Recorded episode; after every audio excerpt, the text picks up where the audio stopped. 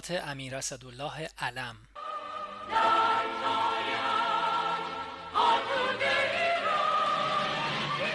1351 فروردین.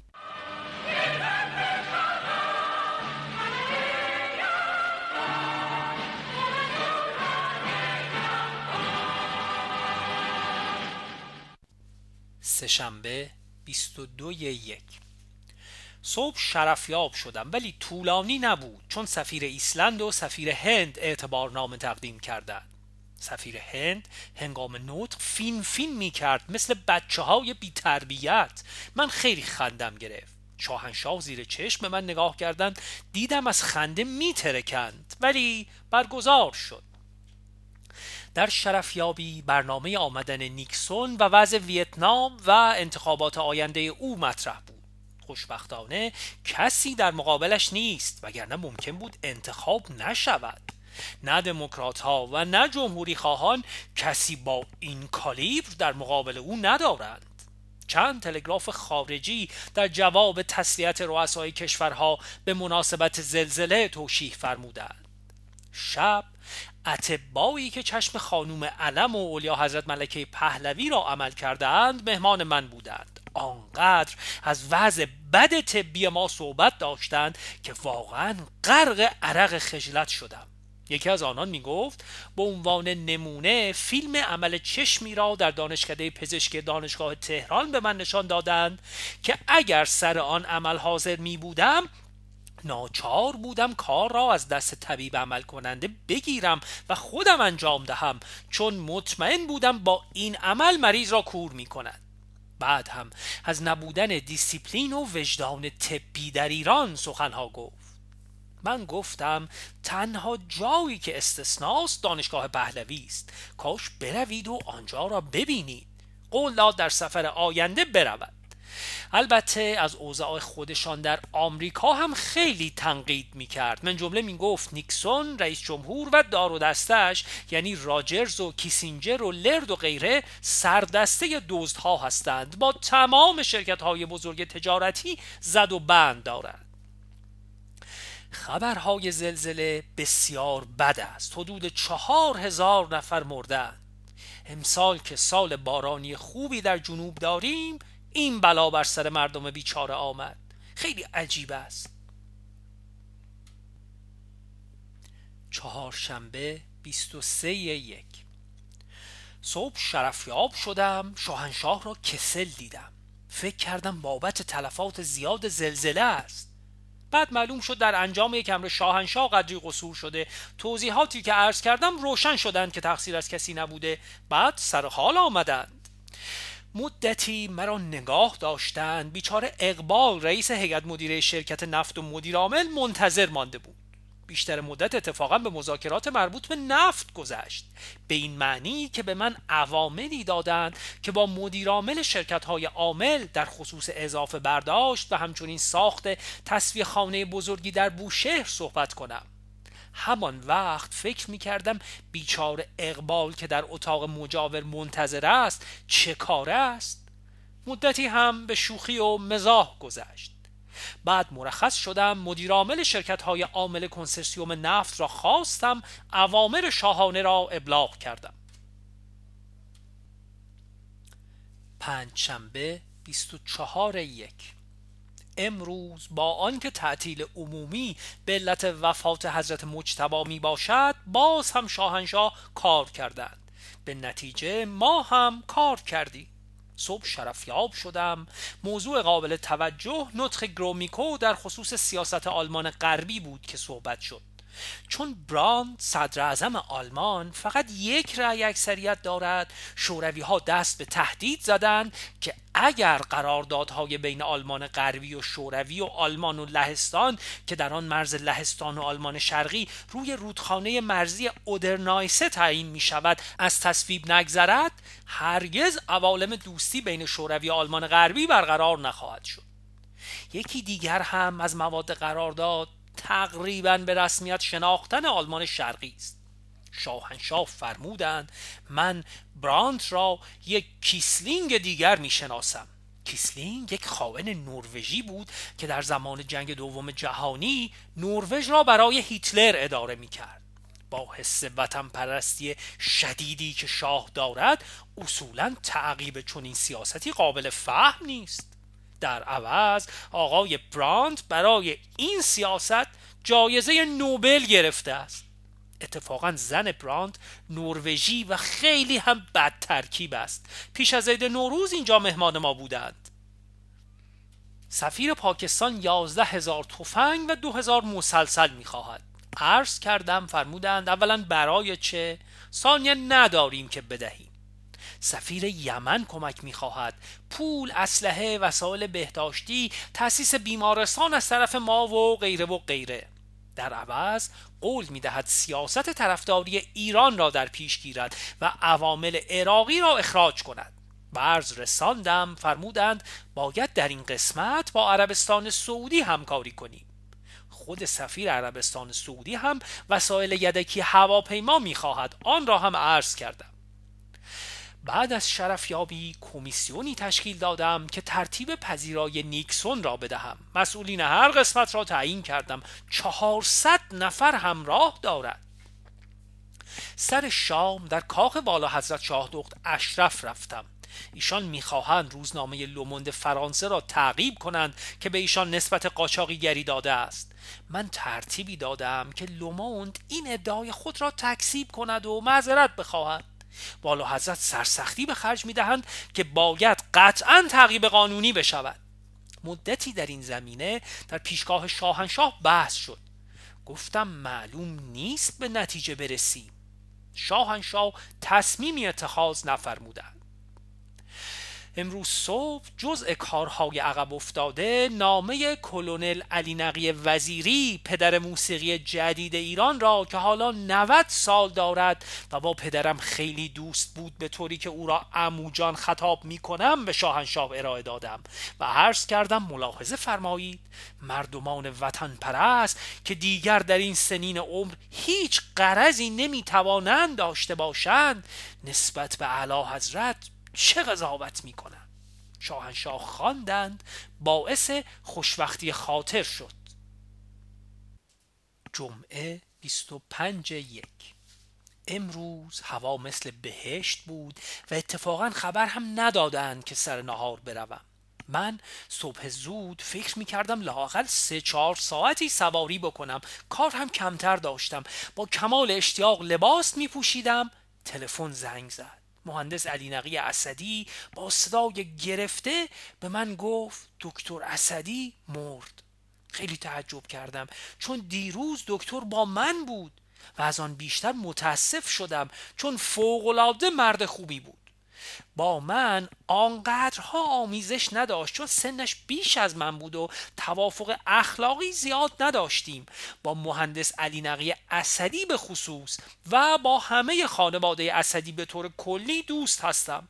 قموخیش هم شده ایم چون مرحوم دکتر اسدی دختر حسام و دوله خواهر خزیم علم را به زنی گرفته بود. باری جمعه هم خراب شد. با وصف این سواری رفتم ولی خیلی ناراحت بودم. با آنکه سبز و آب فراوان بود قلب من تازه نبود. بعد هم برگشتم به خانه مرحوم اسدی به خانوم تسلیت دادم. آمدم منزل مهندس اسدی را همراه آوردم. روز بسیار بدی گذشت. امشب هم سر شام نرفتم حال نداشتم. ولی خبرهای خوشی به شاهنشاه دادم که کار امیر هوشنگ و کارهای تبلیغاتی ما مربوط به او و همچنین والا حضرت شاه دخت اشرف خوب پیشرفت می کنم. شنبه 26 یک صبح در رکاب شاهنشاه و اولیا حضرت شهبانو به منطقه قیر و کارزین رفتیم تا شیراز با هواپیما و از آنجا با هلیکوپتر طبیعت واقعا ظلم کرده است. مردم بیچاره امسال حال و زندگی داشتند که به این مصیبت دچار شدند.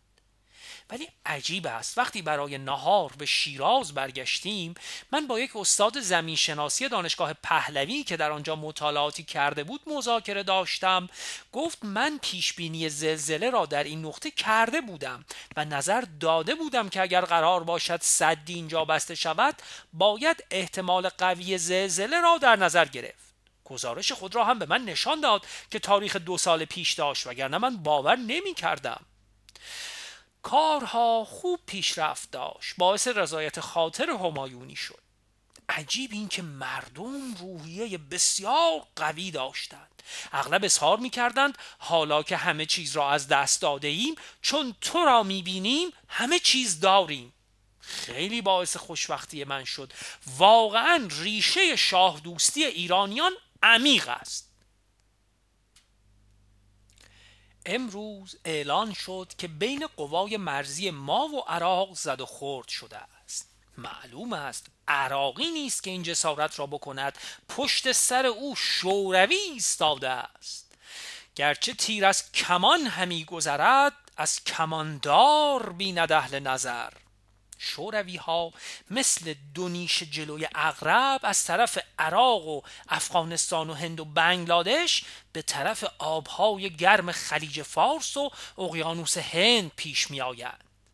عجیب است که وقتی قرار دوستی و نظامی بین هند و شوروی بسته شد شش ماه قبل از جنگ هند و پاکستان شاهنشاه پیشبینی امر را فرمودند و من مکرر این مطلب را به سفیر پاکستان و سفیر انگلیس و سفیر آمریکا از طرف شاهنشاه تذکر دادم. سفرای انگلیس و آمریکا می‌گفتند این قرارداد برای این است که شوروی هند را تحت تأثیر بگیرد و نگذارد با پاکستان جنگ بکند. باری بگذریم. ولی ما دوچار دردسر بزرگی شده ایم که بزرگتر خواهد شد. سر نهار در باغ ارم که نخست وزیر و استاندار و فرمانده نیروی جنوب هم بودند به اضافه سرکار فرید دیبا و خانم قطبی صحبت چادرهای جشن شد.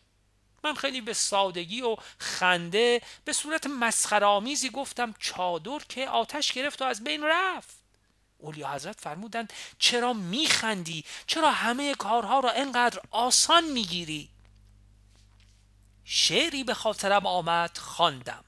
عرض کردم گفت آسان گیر بر خود کارها که از روی تب سخت می‌گیرد جهان بر مردمان سخت کوش. شاهنشاه فرمودند علم همین طور است از هیچ چیز ناراحت نمی شود یک شنبه 27 یک. صبح شرفیاب شدم. صحبت از جریان میتینگ قبل از عید قبل از تشریف فرمای موکب مبارک همایونی شد که در میدان سپه بود و تمام احزاب و دستجات مختلف شرکت داشتند. عرض کردم دکتر کنی. دبیر کل حزب مردم می گفت وقتی یک ترقه در قسمت اجتماع ما در رفت من پشت سر خودم نگاه کردم دیدم فقط دو نفر ماندند یکی علامه وحیدی و یک نفر دیگر. علامه سناتور است 90 سال دارد. سابقا مشهد کرمانشاه بود. هیئت رئیسه حزب ایران نوین هم که حزب حاکمه است و در بالکن شهرداری بودند پس از انفجار ترقه در داخل میدان از بالکن فراری شدند. شاهنشاه خیلی خندیدند فرمودند تعجب می‌کنم چرا مردم انقدر از مرگ میترسند. من به هیچ وجه نمیترسم. و شاید علت پیشرفت های ده پانزده ساله اخیر ما همین مسئله باشد. درست هم هست. شاهنشاه راست می‌گویند. واقعا نمیترسند. چون دیگر جز برای مملکت به چیزی فکر نمی کنند به علاوه اعتقاد زیادی به خداوند دارند. چون این عنصری از هیچ نمیترسد. بعد مرخص شده به تشییع جنازه مرحوم دکتر اسدی رفتم. یک رفیقی که اسم نمی‌برم می‌خواست مرا همراهی کند. به شوخی گفتم می‌دانید رفتن مسجد با وزیر دربار خیلی خوشیوم نیست چون احتمال ترور می‌رود؟ از این شوخی من که البته قدری حقیقت هم دارد ترسید و با من نیامد. بعد از ظهر در منزل ماندم. چندین ملاقات داشتم. بعد به فستیوال بین المللی سینما به تالار رودکی رفتم. صبح شاهنشاه به من فرموده بودند که نخواهند آمد. من رفتم وقتم تلف شد. اولیا حضرت تشریف آوردند. اولیا حضرت در خدارایی امشب تاج نادری را زیب کمر کرده بودند. به من خیلی گران آمد. مدتی سرم درد گرفت. نمی‌دانم چرا انسان این تعصب های بیجا را دارد. هیچ خوشم نیامد. تاج نادرشاه افشار زیب کمر شهبانو باشد. هرچه سعی کردم این مشکل را بر خود هموار کنم ممکن نشد. شهبانو واقعا زن فهمیده فرشت خسالی است. نمی‌دانم چطور به این امر توجه نفرموده بودند. سهشنبه 28 یک. صبح شرفیاب شدم. شاهنشاه سرحال بودند. بریده روزنامه های سوئیس و فرانسه را تقدیم کردم ملاحظه فرمایند. همین روزنامه هایی که انقدر به ما بد نوشتند حالا تعریف می کنند و امیر هوشنگ را ملائکه کردند. فرمودند قبلا وزارت خارجه داده است خواندم. بعد فرمودند این آقایان حالا بریده این جرایر را تلگراف می کنند که خدمت نمایی کنند حالان که یک قدم هم در موقع سخت که لازم بود بر نداشتند. حالا که تو وضع روزنامه ها را از طریق دیگر رو به راه کرده ای خجالت نمی‌کشند تلگراف می‌کنند. البته این اظهار مرحمت زیاد نسبت به من بود. بعد مرخص شدم سفیر عربستان سعودی را پذیرفتم و اوامر شاهنشاه راجب شیوخ خلیج فارس را به او ابلاغ کردم. بعد آقای نایت مخبر مجله اکونومیست لندن را پذیرفتم. با او یک ساعت و نیم صحبت کردم در خصوص خاورمیانه و وضع ایران. او یک هفته قبل مصاحبه با شاهنشاه داشت. راجع به عراق و افغانستان و پاکستان و خلیج فارس صحبت کردیم و من جدی بودن وضع را برای او تشریح کردم گفت راجع به خود ایران چه می‌گویی؟ گفتم خیلی خوشبین هستم زیرا شاه واقعا جز به ایران و ایرانی نمیاندیشد و می‌بینید که در ده سال اخیر چه پیشرفت هایی کرده ایم گفت درست است ولی فکر نمی کنید که رژیم شما باید بیشتر لیبرال باشد؟ گفتم حرف شما هم درست است. مشروط به اینکه این لیبرال بودن به پیشرفت ایران صدمه ای نزند. عمده این است که کار مملکت پیشرفت کند. لیبرال بودن و نبودن را کسی به حساب نمی‌گیرد مگر شما دنیای غرب که با رژیم چین کمونیست و فرانکو هر دو می‌سازید نسبت به خط مشیان ها ایرادی می‌کنید؟ گفت نه. گفتم پس چه می‌گویید؟ گفت آخر طبقه جوان را می‌گویم که ناراضی هستند. گفتم طبقه جوان همه جا ناراضی است. تمام این هیپیگری ها و یاقیگری ها در دنیا و دانشگاه ها و غیره برای این است که طبقه جوان به یک صورتی می‌خواهد جلب توجه بکند یا افسار پاره بکند. به هر صورت منحصر به ما نیست. گفت با وصف این روال دنیا بر این شده. گفتم ببین جانم شاهنشاه ما به جایی رسیده است که به هیچ وجه در فکر تظاهر و دماگوژی نیست.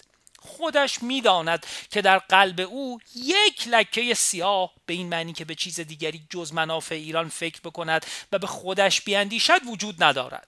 بنابراین همانطور که تمام مردم ایران او را پدر می‌شناسند جوانها هم که به نان و آب رسیده و می‌رسند این مطلب را خواهند فهمید. به علاوه همه جوانها هم ناراضی نیستند. اقلیت ناراضی وجود دارد که بعضی ها در جهل هستند بعضی ها هم معمور دیگرانند. گفت درست است ولی مردم به خصوص طبقه جوان به همان دلیلی که خودت می‌گویی باید حس کند که در اداره کشور شریک است. گفتم این حرف شما را تصدیق می کنم و به شما اطمینان می دهم که این مطلب از نظر شاه دور نیست. اولا موضوع انقلاب آموزشی را که شاهنشاه تحت نظر خیش گرفتند حکایت از همین مطلب دارد. بعد هم انتخابات شهرداری ها و انجمن های ولایتی واقعا مردم را به این قسمت سوق می دهد گفت ممکن است. ولی بعضی منافع پا گرفته ممکن است نگذارد این کارها بشود. گفتم منافع کی؟ گفت منافع ساواک. گفتم جای تعجب است. شما چنین فکر می کنید ساواک اصلا منافعی ندارد. نمی‌تواند داشته باشد. یک دستگاهی است تحت نظر شاهنشاه. آنها نمی‌دانند چه منافعی داشته باشند. گفت منظورم این است که آنها ممکن است حافظ منافع دیگران باشند. مثلا هیئت حاکمه که بر سر کار است. گفتم خیلی غلط فکر می کنید این که در دل خودم از این حیث نگرانی هست و من به شما اطمینان می دهم شاهنشاه در راه آنچه که در فکران هستند و در راه منافع کشور است به هیچ وجه تحت تاثیر کسی و چیزی قرار نمی گیرند و هیچ مطلبی را هم از نظر دور نمی دارند. بعد موضوع محاکمات را گفت که خیلی در دنیا بر علیه شما تبلیغ شد. محکومین اخیر که به علت خرابکاری و کشتار در دادگاه نظامی محاکمه شدند. گفتم اولا اینها مسلح بودند و مردم بیگناه را در کوچه و بازار کشتند. میفرمایید اینها را باید آزاد می‌کردیم؟ پس مردم دیگر اطمینانی به هیچ وجه نمی‌توانند داشته باشند.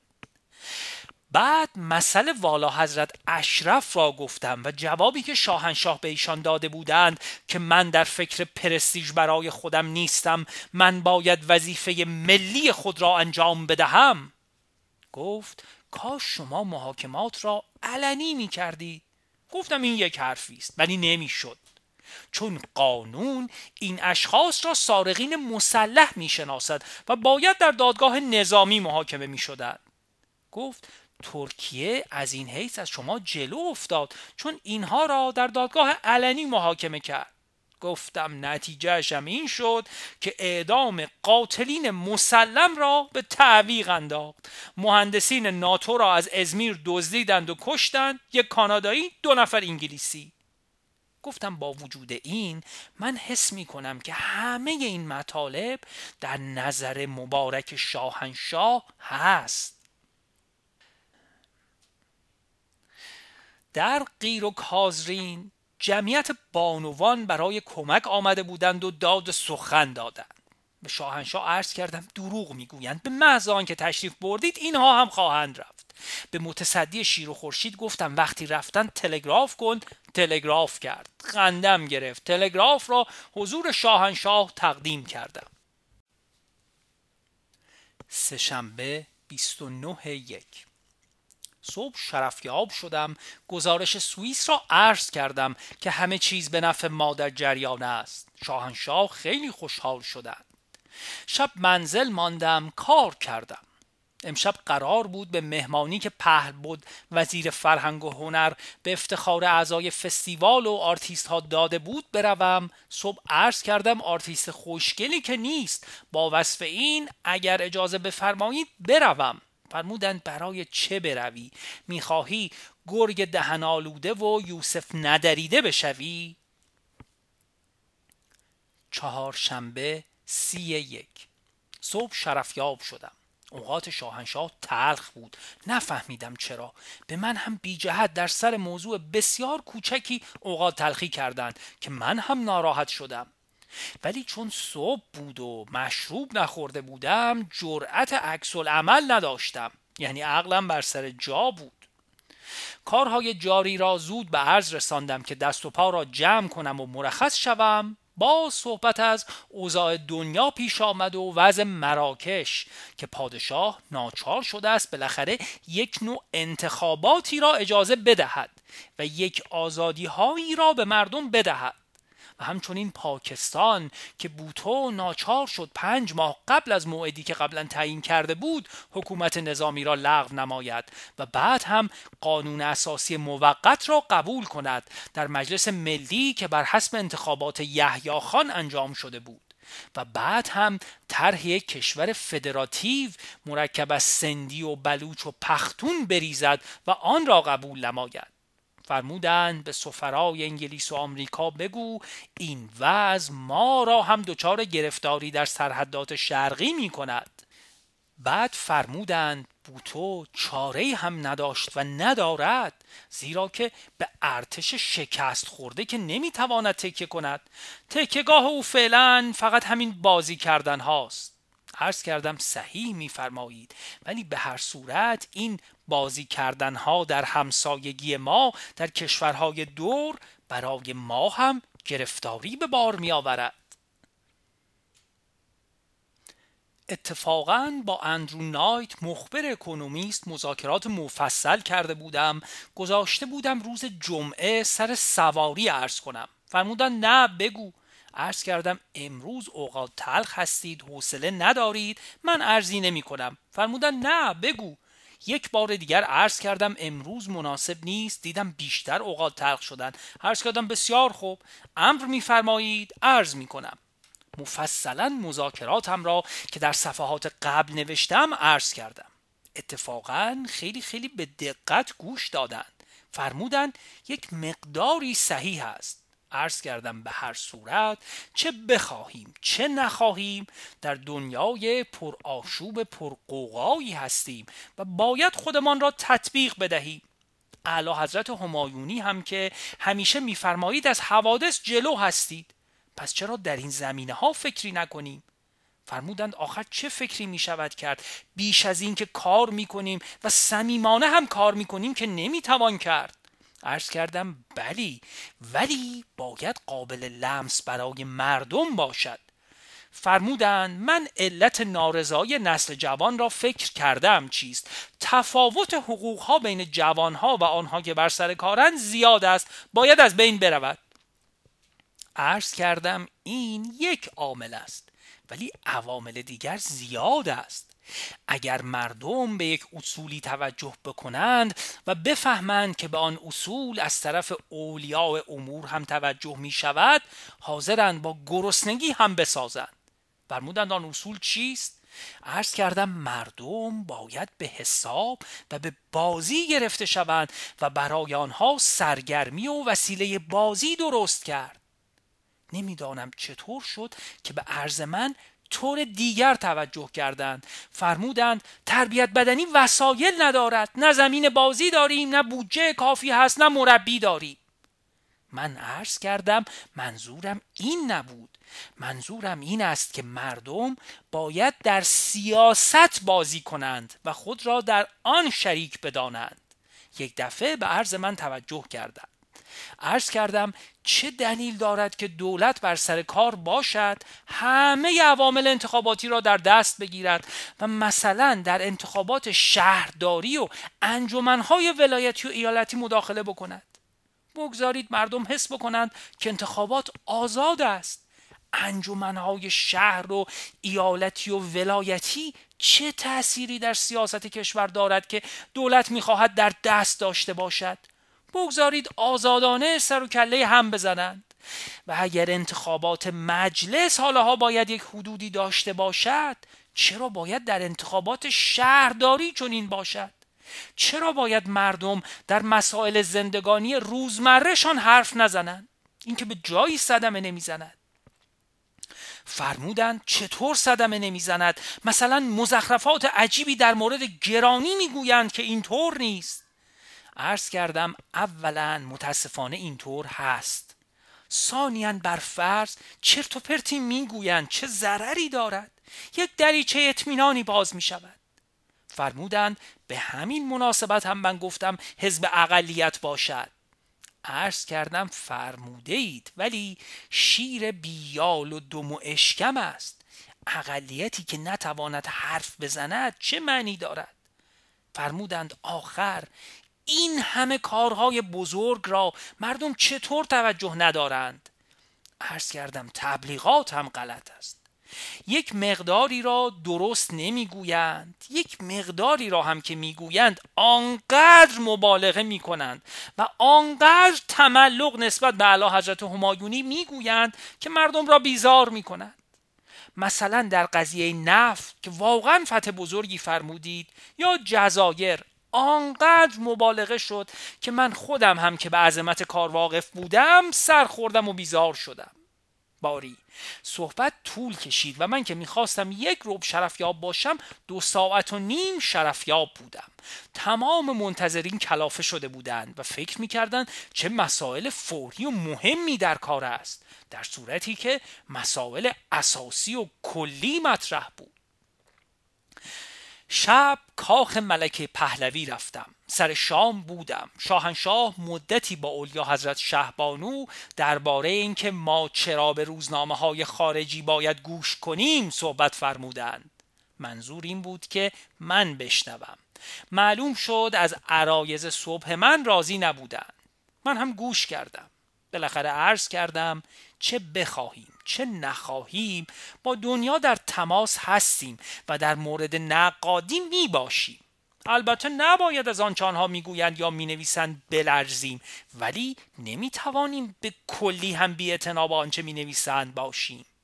به همین جا مطلب تمام شد. پنج شنبه سی و یک یک. صبح شرفیاب شدم. خبرهای خوشی باز هم از جریان کارهای سوئیس عرض کردم.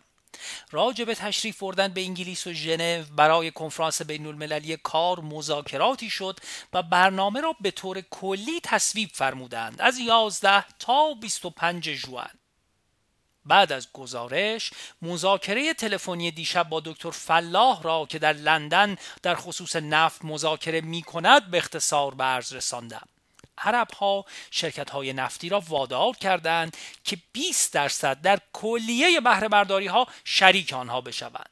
ولی شاهنشاه پیشنهادات دیگری فرمودند که از آن جمله است ساختن یک پالایشگاه بزرگ در بوشه واگذاری پالایشگاه آبادان به ما راه انداختن صنعت عظیم پتروشیمی درست کردن مراکز برق اتمی و غیره در ایران. به این جهت عرب ها چون احساس کردند ما با آنها همقدمی نداریم می‌خواهند یک اوپک عربی تشکیل بدهند. باری شاهنشاه فرموده بودند که از فلاح سوال کن اولا مذاکرات عرب ها با کمپانی ها در چه مرحله است که عرض کرد خیلی بد است چون بر سر پرداخت قیمت اشیا اختلاف عمیق دارند؟ ثانیا شاهنشاه فرموده بودند به فلاح بگو با مخارج هنگفتی که علت وضع عراق بر ما تحمیل می شود استخراج چهار و سه میلیون بشکه کم است. باید به حد اعلای ظرفیت خودمان که پنج میلیون بشکه است برسیم. یعنی در حقیقت دو ممیز دیویست و هفتاد و شش هزار میلیون دلار آیدی سالانه از محل کنسرسیوم کم است. لاقل باید به دو ممیز سیصد و هفتاد و شش هزار میلیون دلار در امسال برسید در حدود 120 میلیون دلار هم از شرکت های کوچک نفتی که با آنها قرار علا حد داریم مثل آجیپ و آپیک ایران پان امریکن و غیره درآمد داریم که اضافه بر این مبلغ است. عرض کرده بود همین امروز ملاقات دارد و جریان را جمعه به من اطلاع خواهد داد که به عرض برسانم.